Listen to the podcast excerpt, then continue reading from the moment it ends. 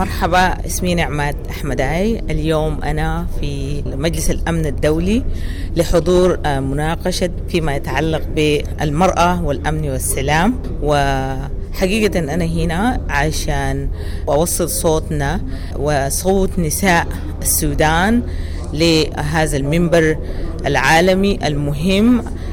وعكس الكارثة المؤلمة والأزمة اللي بتمر حاليا على بلدنا وتأثيره على النساء خاصة وخاصة في دارفور على وجه الخصوص. آه، فنحن مجموعة من النساء القياديات في مجال العمل المدني وحقوق المرأة ومشاركة المرأة في السلام والأمن.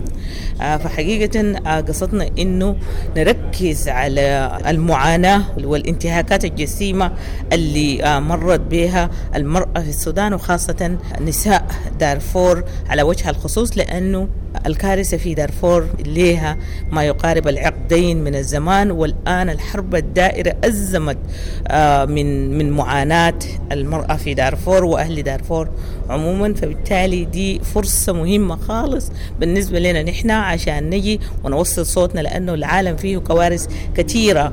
ومن السهل جدا أنه العالم ينسى السودان أو يغض الطرف عن السودان.